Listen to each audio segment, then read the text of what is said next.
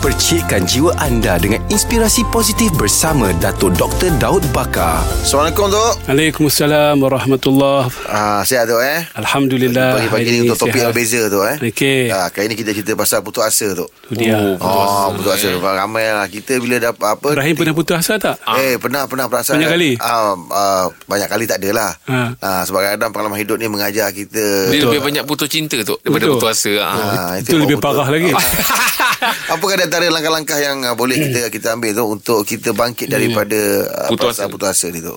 Uh, putus asa adalah satu uh, sifat negatif mm-hmm. kerana kita sudah tidak melihat kekuatan kita. Mm-hmm. Orang yang putus asa orang yang sudah tidak melihat dirinya sendiri. Mm. Dia sudah melihat kegelapan, dia sudah melihat sifat malas, sifat mm. tidak berusaha dan yang paling penting dia sudah mengaku kalah. Dia sudah mengangkat bendera putih. Ah, Uh, jadi sebab itulah Al-Quran disebutkan orang yang putus asa, orang yang sudah tidak mengharapkan rahmat Allah Subhanahu Wa Taala, hampir dengan kekufuran. Jadi kita perlu faham bahawa sifat putus asa sifat tidak boleh melihat ke- kekuatan diri sendiri. Mm-hmm. Dia hanya melihat negatif saja tentang yep. diri dia. Untuk kita putarkan balik keadaan, mm-hmm. kena melihat juga aspek-aspek positif dalam diri sendiri. Mm-hmm. Putus asa ada satu proses, satu momen, satu detik. Kalau kita gagal, kita gagal selama-lamanya. Mm. Jadi perlu ambil pendekatan bahawa saat itulah, detik itulah detik yang boleh menukarkan kita kepada yang berjaya. Yep. Jangan uh, terlarut, jangan terheret dengan sifat putus asa kerana itu adalah permulaan kepada kegagalan selama-lamanya. Hmm. Apapun Jeff dengan Rahim, Ya. apa yang kita boleh buat dengan putus asa? Hmm. Tidak bantu apa-apa. Hmm.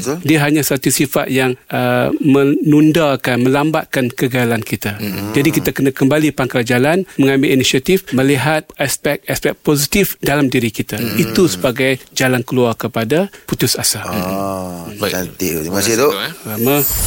Rakan Inspirasi bersama Dato' Dr. Daud Bakar setiap Isnin hingga Jumaat jam 6.45 pagi bersama Jeb, Rahim dan Angah di Pagi di Sinar menyinari hidupmu.